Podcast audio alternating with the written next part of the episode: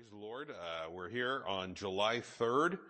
We're already halfway through the year, so uh, we're gonna get right into our uh, uh, lesson today. Um, and I would like you to turn in your Bibles to the book of Ephesians, chapter six.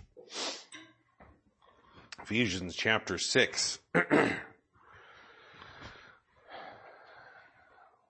Ephesians, uh, chapter six. Um, we've talked a little bit about the sword of the spirit, and we've talked a little bit about uh, this idea of uh, the morale of a a soldier of Christ, and and again that is um, uh, the prayer, the attitude, the behavior, uh, some of the failure that is there, and uh, some of the things. Uh, regarding, we can see some hindrances that occur in our life, um, obviously, lack of mercy and things of that nature, uh, sin uh, that is there can hinder us, uh, can hinder our prayers. Uh, you know, husbands, there's specific things warned about prayer uh, for us, about making sure that we hold no bitterness towards our wives, uh, because that will hinder our prayer life. So again, we have to have the right mentality in that regards. But I want to talk a bit about uh, the shield of faith, and if we get some t- uh, time, uh, talk about uh, also this uh, um, fighting together mentality. But uh, when we talk about this shield of faith that we find in verse 16, he says, above all, taking the shield of faith wherewith you be, shall be able to quench all the fiery darts of the wicked. Now, you know, again, we, we see there that there's an above all in here. And, um, and, and that gives us kind of, if you will, some sort of indication that this part is extremely important. Now, uh, I, have talked about the importance of, uh, uh, of faith before and what faith is really uh, essential towards. The definition of faith we find in uh, Hebrews chapter 11, verse 1. It says, Now faith is the substance of things hoped for, the evidence of things not seen. Meaning that faith is not some sort of, if you will, ethereal thing that you can't get a hold of, but is something that is evidential and, if you will, substantial in its nature. It is evidential and it's the way it works, uh, because it is a demonstrated action. It is not just some sort of, if you will, uh, thought or hope or something of that nature.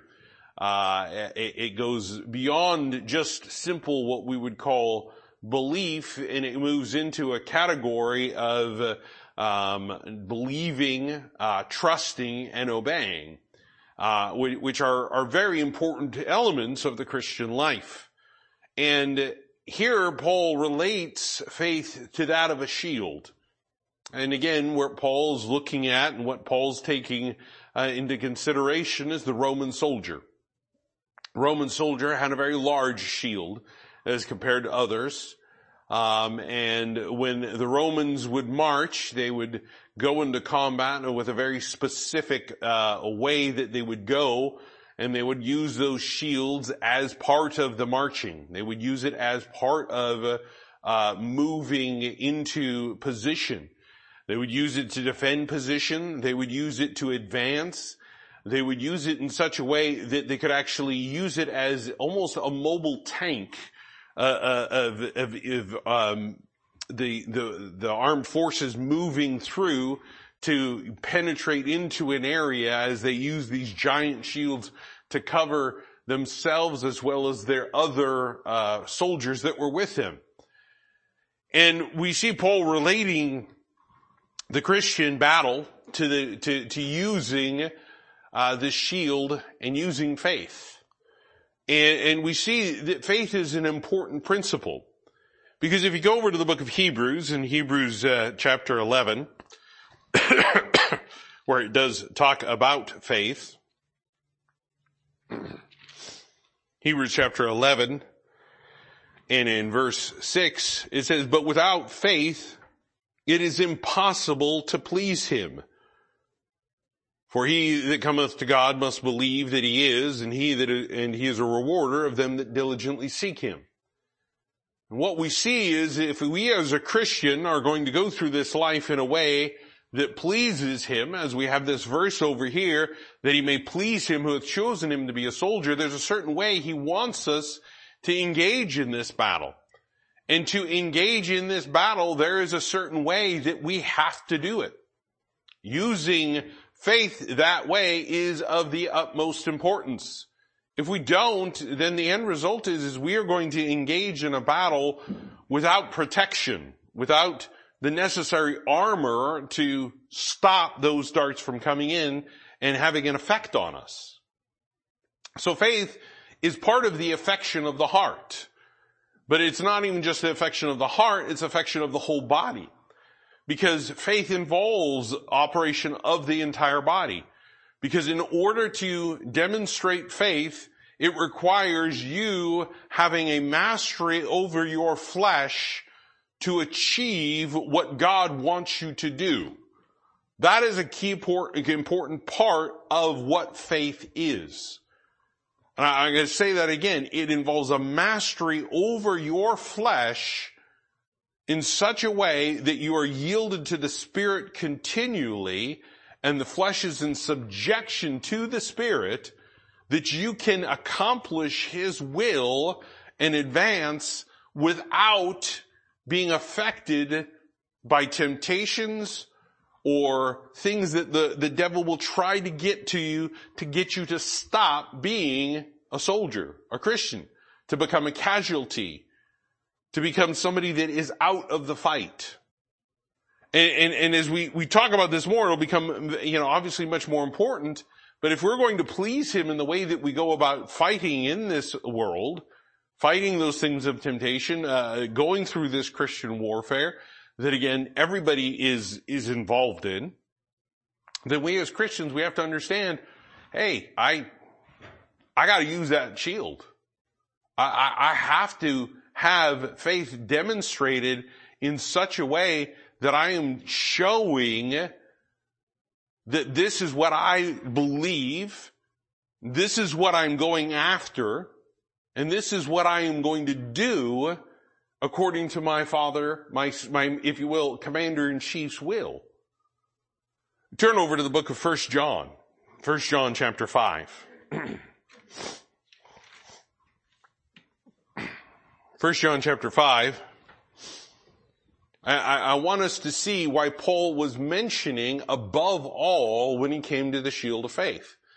Because look at this verse in comparison and thinking about what we know about faith and what John says here. In verse five, uh, verse four, excuse me, he says, for whosoever, or excuse me, for whatsoever is born of God overcometh the world. And this is the victory that overcometh the world, even our faith.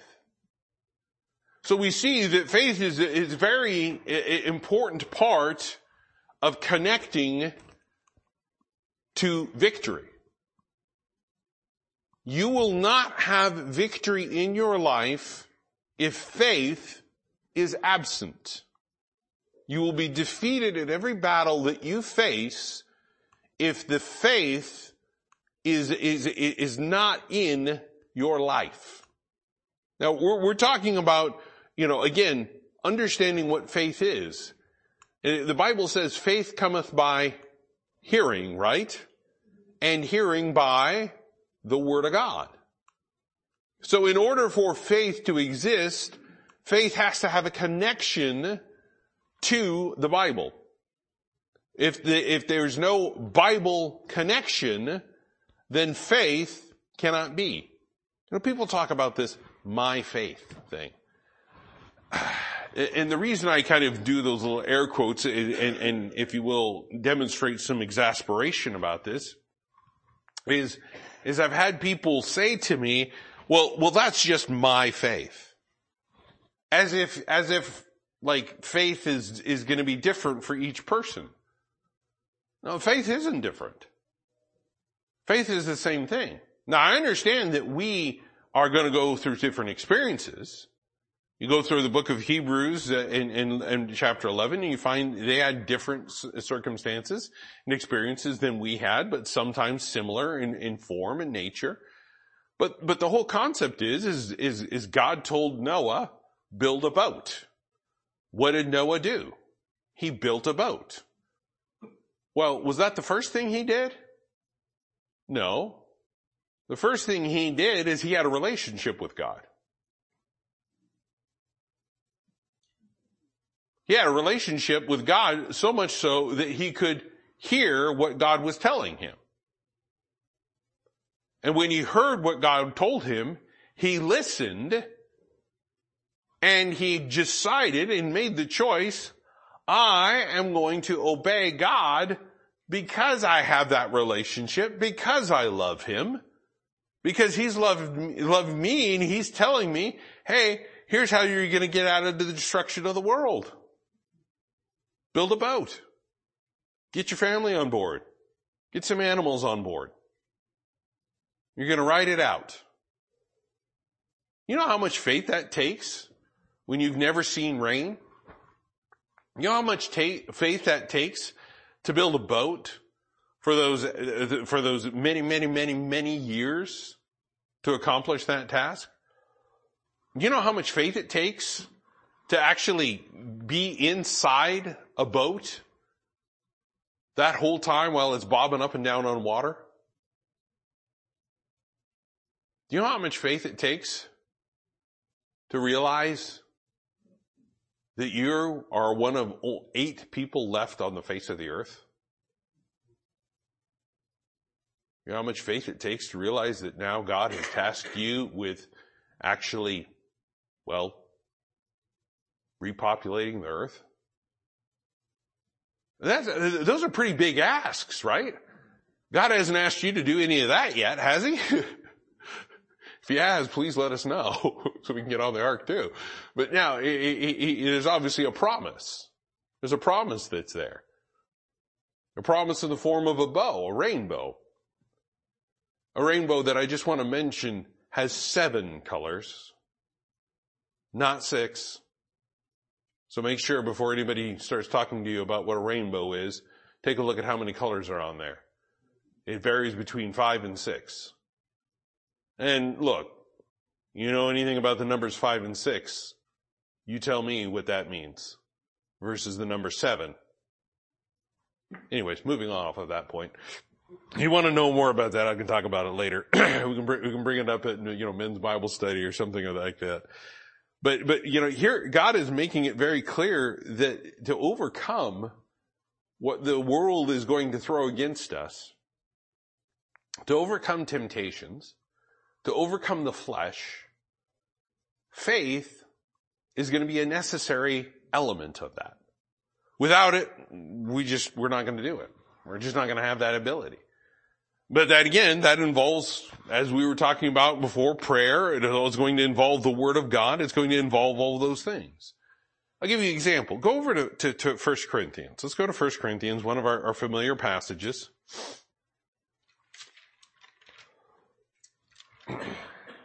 1 Corinthians and um, chapter 10. 1 Corinthians chapter 10. I'll tell you, this becomes one of the biggest struggles when people are, are, are going through a problem in their life. So let's just take, for example, somebody is involved in a sin and they know it's a sin. There's convictions already there. But they've, they've developed such a way that there is a habituation of this, of this sin. It's a sinful habit. They're trying to get rid of it. They know it's wrong and they need to. So here they are and, and somebody inevitably is going to say something uh, uh, and point them if they're doing any type of biblical counseling to verse to verse 12 where it says, Wherefore let him that thinketh he standeth take heed lest, uh, uh lest he fall. In verse 13, there hath no temptation taken you but such as common to man. But God is faithful, who will not suffer you to be tempted above that you're able, but will with the temptation also make a way to escape, that you may be able to bear it. Now again, you know, sometimes people focus on the wrong things in this. And they'll focus on, well, it's a temptation that's common to man. Oh man alive, you know, there are some things that I just, uh, it gets me when people start saying stuff. Um, uh, I've I've had people that uh, um, will will be addicted to, let's say, let's just use the one that, that comes to mind that everybody always talks about in this regards. They say that it is the temptation that is common to men. Pornography. They say, and, and, it's prolific. It's all over the place. Okay. I mean, it, it, it's, it's, it's, it's just, it's part of society. You, you, go stand around and you walk away, look, walk, you know, walk around and look at the way people dress. It, it, some of it is just like, just immoral. It's horrible. And, um, and, and somebody will say, well, you know, as they're struggling with it and they'll come to, uh, you know, a counselor or a pastor and they'll say something of the nature, yeah, but you know, everybody struggles with it. Look, pastors know everybody struggles with it. We've all seen the statistics. But let's also be very clear that, that right now, uh, there is a growing and it's almost getting close to the majority in, of, of users of pornography are women, not men. So let's not kid ourselves. This is, this is not a, a, a, a, gender issue. This goes beyond gender issues. This goes straight into it is sin. We know it is sin. The Bible says it is sin. If you look upon a woman and lust in her heart, uh, lust in your heart, you've committed adultery. It's that simple. It's that simple. Because usually that's where it starts before the other actions take place. So when we start thinking about what God's saying here, uh, somebody's going to say, well, it's a common temptation. It's a common temptation. And they will say that, but that's about all they believe about the verse. That's all they believe about the verse. You know where the hard part comes in? The hard part comes in is believing that God is faithful. You realize that that's the central theme of the verse. The central theme of the verse is God. Faithfulness to us. Has not God been faithful to you? I mean, I, we could spend the next, you know, rest of this day talking about each one of us, how God has been faithful to us. We can come up and hear testimony after testimony after testimony after testimony after testimony after testimony of what God has done in our lives. Did you wake up this morning? Praise God. God's faithful. You're like, well, that's, uh, do not diminish anything God does for you. If you can take a breath, you need to be thankful for it. You need to be thankful for it. You need to say, you know what? I can breathe. Earlier, you know, last week, the middle of the week, that wasn't my case. I was having a hard time breathing. They gave me one of those albuterol inhalers that, you know, I'm supposed to take and stuff like that. I have yet to take it because I, I just, I don't like what steroids do to me. They just make me angry. And I'm like, yeah, that's exactly what I want to do is start huffing on something that's going to make me turn into Mr. Krabby Pants. I was just, you know, I'm not really wanting to do that. so I'll take some of the other stuff first and try to see. And, and you're like, well, you're not following doctor's orders. And, eh, well, okay. Me, me, me, me, me and the medical industry have come to a conclusion that we don't, we're not aligned. but, you know, here it is, is God is faithful. He's faithful to keep your salvation, isn't he? Let's just start there.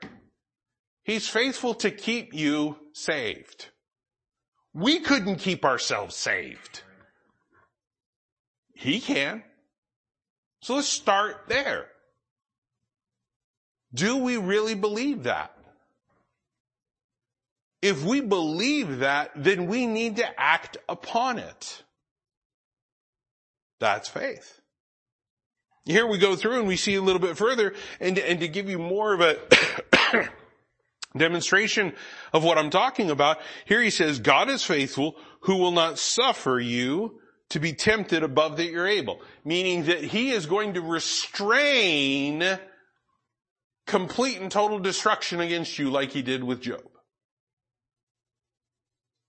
You know, there's a re, you know, there's a lot of good Christian application to Job. And don't give me Job's in the Old Testament so it's Jewish. Job was not a Jew. He was not of any lineage of Abraham at all. He was from a very different place that was Gentile in nature, surrounded by Gentiles. Now there's a lot of pictures in there for the nation of Israel, specifically regarding the seven days of silence versus, you know, the seven years of tribulation, all of those things, and then God restoring Job in the end, giving him twice, talking about the millennial kingdom and the reign of Christ and, and putting Israel back where they belong and so on and so forth. The defeat of the devil, essentially at the end. There's a lot that's there in that book. But I will tell you this, when I, when I look at Job, I see the hand of God saying, no, you're not going to tempt him that way because I know the limits. He knew exactly. He told, he told the devil, he said, you don't get to touch Job. Touch anything else you want, but you can't touch Job. And the devil did. And then the devil comes and whines and complains and says, well, that's unfair. Let me touch him. He said, fine, you can touch him, but you can't kill him. You know, that's a relationship that Job had with God. Look at the faithfulness that, that, that the Lord uh, throughout all of that. And then the faithfulness at the end was when Job was corrected by God in some of his thinking processes. And then the faithfulness was, is he was going to, uh, uh, um, if you will, restore after he prayed for his friends, and God restored Job. I mean, there, you want to talk about faithfulness of God? Read Job. But again, we're not even done with that. You look at verse 13 here, and you can go on a little bit further, and says, but will, with the temptation, also make a way to escape that you may be able to bear it.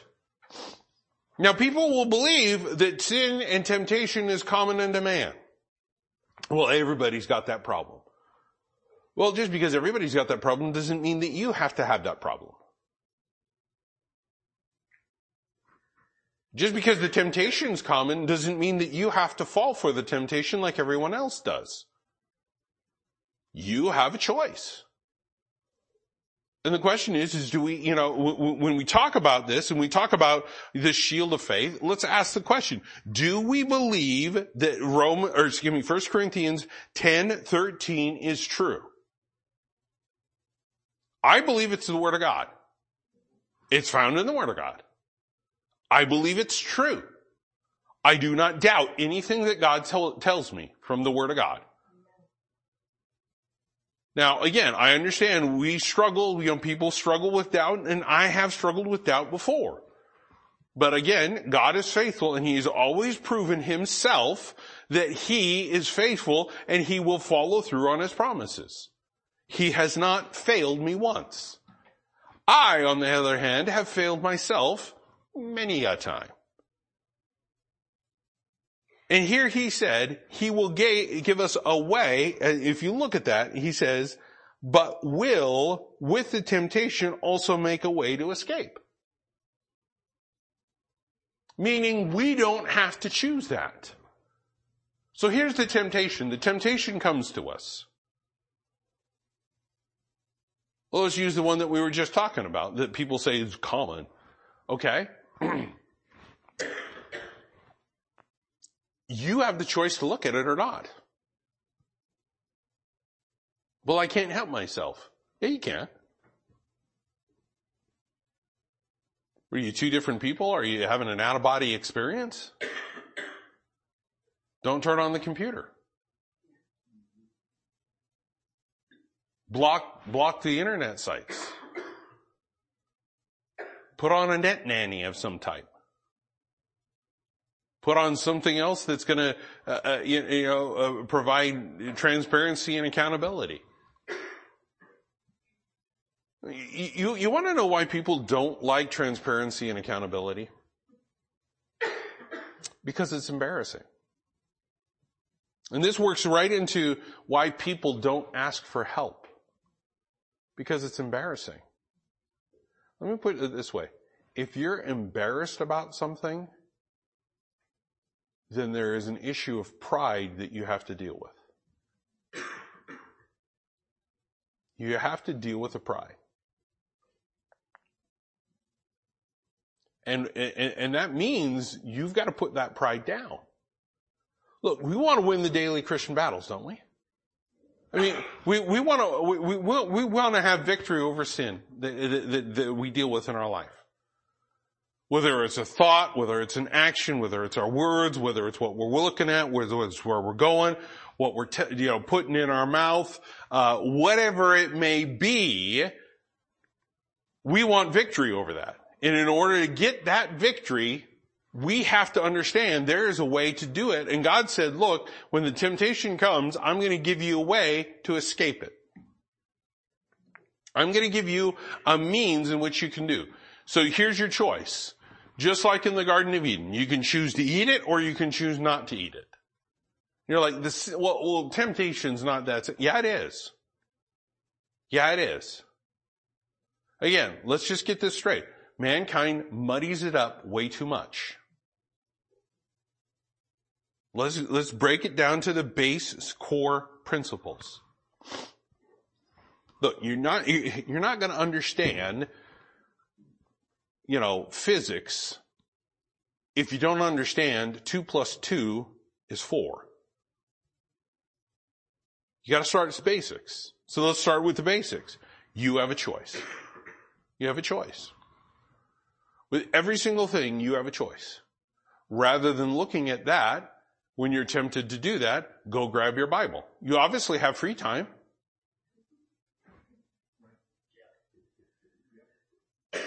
If you're viewing that material, you have time. So rather than view the material, what do you do? You grab your Bible.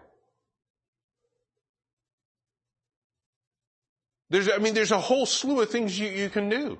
There's a whole thing of, uh, you know, choices that you can make to do that. So we ask ourselves this question, do we really believe it? Do we believe it's true? You realize that that is the principle of what is happening. He says above all with the shield of faith. And why does he say that? Because I want you to think about this. what did he talk about previously? Go back over there to the book of Ephesians, chapter 6. And look at that. Verse 14, he says, having your loins girt about with truth. In, in Ephesians chapter 6, in verse 14, he says, having your loins, stand therefore, having your loins girt about with truth. So what do we realize? You know, here we are. We want to believe what this is. Here's, here's how the shield of faith, if you will, covers more. Because if you take a look at it, we have our individual pieces of armor that he talks about. The shield of faith is much bigger than one individual piece of armor, isn't it? It covers all. It can be pivoted in any direction. Any direction, up, down, right, left, whatever. It can go all over the place. It can help cover someone else too. So when we realize this, here he starts off with, he says, okay, look, if you really, truly are going to use faith in this, which you have to do in order to overcome the things of these, of, of the world and have victory, then you have to start off with the truth. You have to believe that the Word of God is true. You have to admit that the Word of God is truth. John 17, 17. Jesus Christ said it. So we have to start there which we then take a look at and you know what happens? We realize that if we're, if, if we're, if we're going to do that, then, then that means that there's, there's this, uh, this guarding of the heart that becomes necessary. And in order to guard the heart, we're going to guard the heart with the breastplate of righteousness, which is the next thing he mentions. And, and, and what is that? Pardon me. It is nothing more than realizing what God's will is for your life to do that which is right and to do it.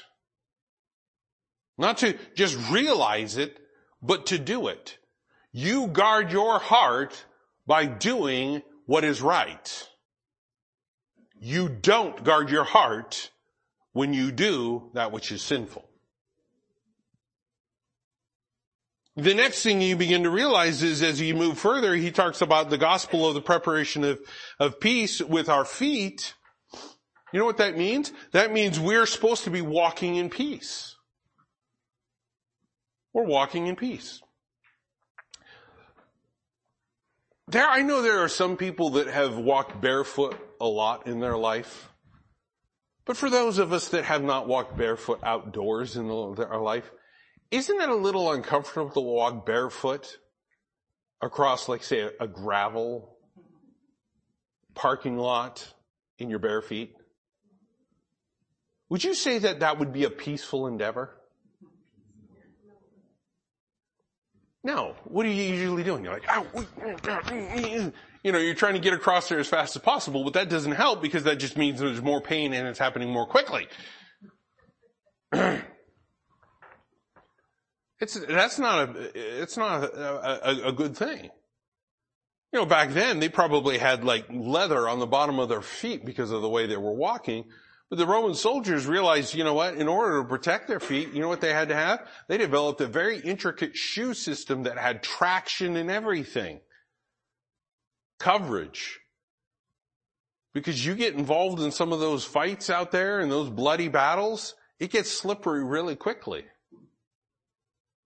An animal's skin isn't that great when you're having it on the bottom and you're slipping all over the place.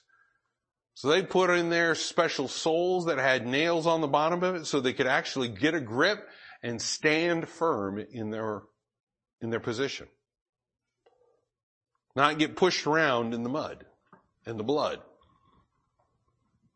We realize when we, that this is the peace that we're supposed to be walking, uh, walking in, this is, this is, if you will, the, the gospel of Jesus Christ, which brings peace with God, then we realize, okay, hey, you know what? Now, now I need to move on to something else. I, I need to make sure that my whole head is protected. And, and, and if I, if I'm gonna say this is true, and I'm gonna do what God tells me to do with this righteousness, and I'm gonna have peace with God because this is what I'm going to uh, be seeking to do, then I'm going to continue to keep that mindset and I'm going to keep my mind focused on what it needs to be focused on which is the fact that I am a saved, born again, redeemed, bought with a price child of God. Hence the helmet of salvation. You got a thought life problem? I guarantee you, you will control your thoughts if you put it in this perspective. The thought comes in. Let's just get, let's just get uh, uh, uh one that's common to man. I'm worthless.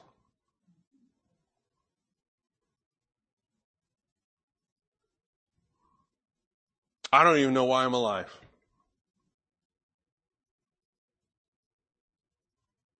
My life's a living hell.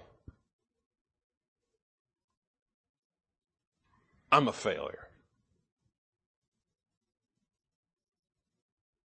Why do I even try? I'm never going to be successful. I'm not asking anybody to raise hands, but you ever have any of those thoughts? Those are common thoughts. Guarantee you, a lot of people here have had them. Guarantee you. You want to know how you put that in perspective?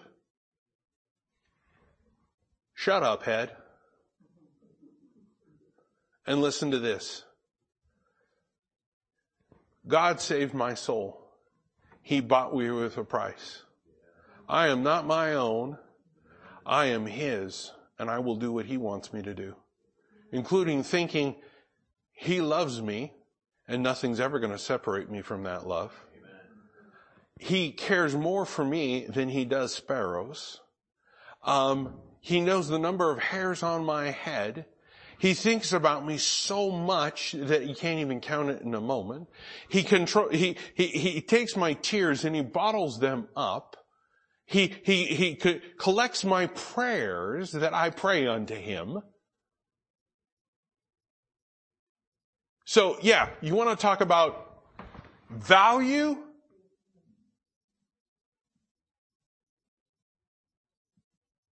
And look, yeah, as a sinner, I was worthless. But now I'm a child of God. As a child of God, you know what I have? I have a relationship with the creator of the universe. I have a relationship with the only true God. And you know what?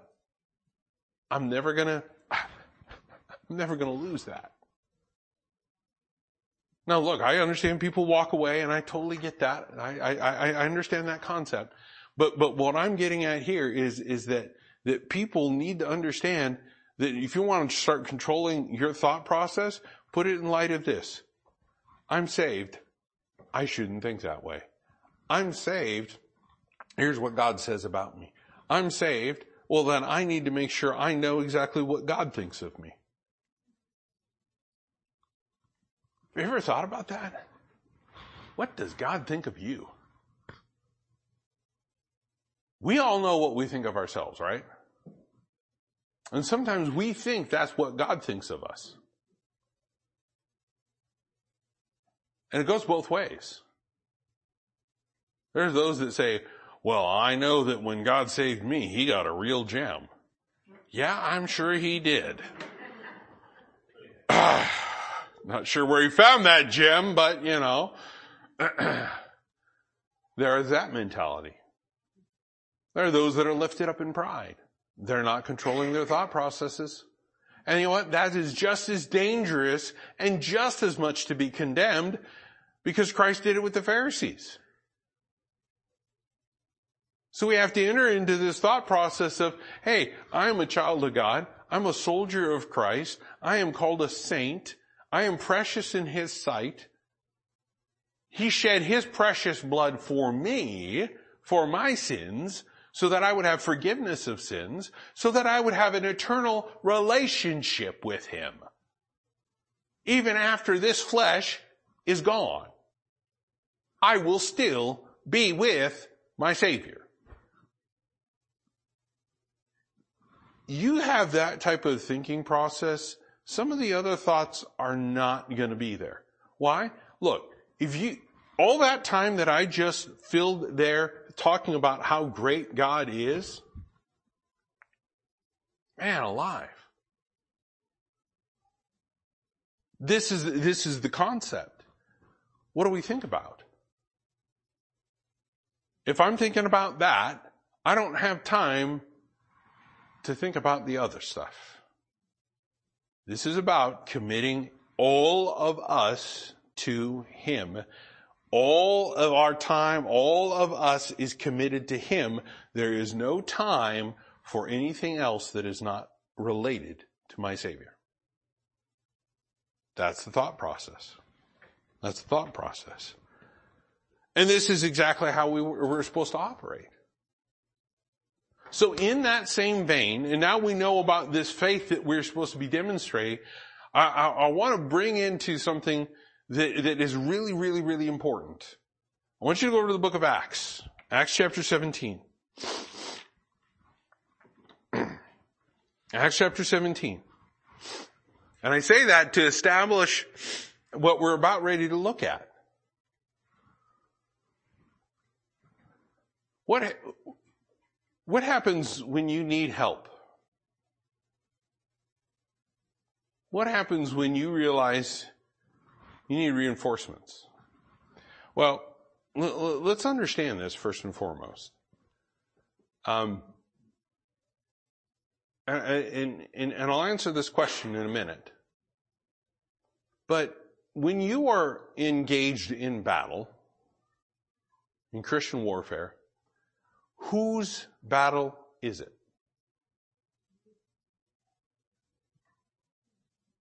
What you think about that? Acts chapter 17, we'll get to that in a second. Acts chapter 17, verse 28, it says, For in him, talking about God, we live. For in him we live and move and have our being. As certain also of your poets have said, for, for we are also his offspring. You know, what, what Paul's talking about here is he's saying our dependency is solely upon God. You know what? That needs to really be, if you will, a, a, some sort of motto for the Christian life. For in Him we live and move and have our being. When you wake up in the morning, the first thing you need to think is, in Him I live and in Him I move and in Him I have my being. It's, it then puts the dependency upon God. God never made man to be independent. God made man to be dependent upon a relationship with Him. In the Garden of Eden, Adam was not independent. Adam was dependent upon God. We are all dependent upon God because by Him all things consist. At any moment in time, if God decided not to do that, all of our little atoms would go Bing! and there would be multiple nuclear reactions. Because everything is splitting. So as we look at this here, we begin to realize that there's a dependency upon God. there is a saying that, that, that, that has been said, and it's been said multiple different ways. There is no smaller package than a man wrapped up in himself.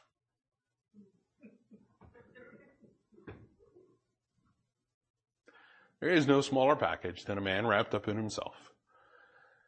So, so a person that is so self-concerned, so self-centered, so if you will, prideful in their life that they are not willing to say, God, you are my help. And the psalmist said it. You are my help. The, the, the, a person that is unwilling to say that is the person that says, don't worry God, I got this one. No, you don't. We don't. And, and, as we go through this life, we realize that many times we have to call for help. You might be sinking in the middle of the sea because you took your eyes off of Christ and you were looking at the wind and the waves. Lord, save me! Stick out our hand. If you haven't prayed that prayer yet, praise God. That's happened a few times in my life. I mean, it, it, it's just one of those things. But I'll, I'll also tell you this. Having help is necessary. You know what, what, here, here's the thing that is so absolutely fantastic about God. Turn to Ephesians chapter 4. We'll close with this, and, and, and I want to keep this thought process in place. Ephesians chapter 4 on Wednesday night, Mike Nemeth preached a great message on, on, on endeavoring. And, you know, it, it is an endeavor to keep that unity. It is endeavor to have that bond. You, you've got to try. An endeavor is not an easy task. It's something that you do that you, you have to put a lot of effort into. You're going to have to put a lot of work. But here in verse 11, he says, and he gave some apostles and some prophets and some evangelists and some pastors and teachers for the perfecting of the, the saints, for the work of the ministry, for the edifying of the body of Christ. You realize that, that your perfection is dependent on other people? So many people are so, so wrapped up in self-perfection that they don't realize the connection between others. God put them there to perfect you. Now look, I understand sometimes they're a stumbling block. I get it. But look, when we're there together and we are serving the Lord together and we are all members of the same body of Christ, then what happens? We realize we're there to help each other. We're there to help each other. Why? Because we have to get into this idea and this mindset. Whose battle is it? It's the Lord's. It's not yours. It never was yours. If you think it's your battle that you are fighting and you're fighting it Rambo style, i.e. alone, then you have no concept of how the church works and you have no concept of how Christ works. Christ didn't have one disciple. He had 12. And those 12 went out and had more. And it just continued to propagate and multiply. If you're trying to lift a 500 pound safe, you need a couple of guys to do it. Uh, unless you want to try to move it alone. When we get the new piano that's going to be coming in here shortly, guess what? If I, when it's delivered, if I come in and I see one big guy, I guarantee you he's probably Samoan. and he probably just picks that thing up. But look, I'm not that way. I'm not built that way. I need help. That's why I praise God for free moving on that thing. But I'll say this, it's not my fight. It's not my battle. When I'm going through the difficult things, you know what? It's not about me. It's the Lord's. I'm fighting for the Lord. I am a soldier of Christ, not of self. So you know what that means? That means I need a unit. I need a team member. I need fellow soldiers. I need fellow laborers to help with the task. And next week we'll talk about this a little bit more when it comes to how we go about seeking that help, getting that help, and what that means for us as Christians when reinforcements are constantly necessary in our Christian battles. Because remember, those battles are being fought for the Lord. Let's go ahead and close in prayer. Dear Father, I thank you again for the time. Thank you again for an opportunity, Lord, to just look at some of the things in your word. Pray, Lord, that you would just continue to reveal to us how we can live and Lord, how we can have victory in this life. Thank you again for all that you've given to us. And these things I ask and pray in your son's name, Jesus Christ. Amen.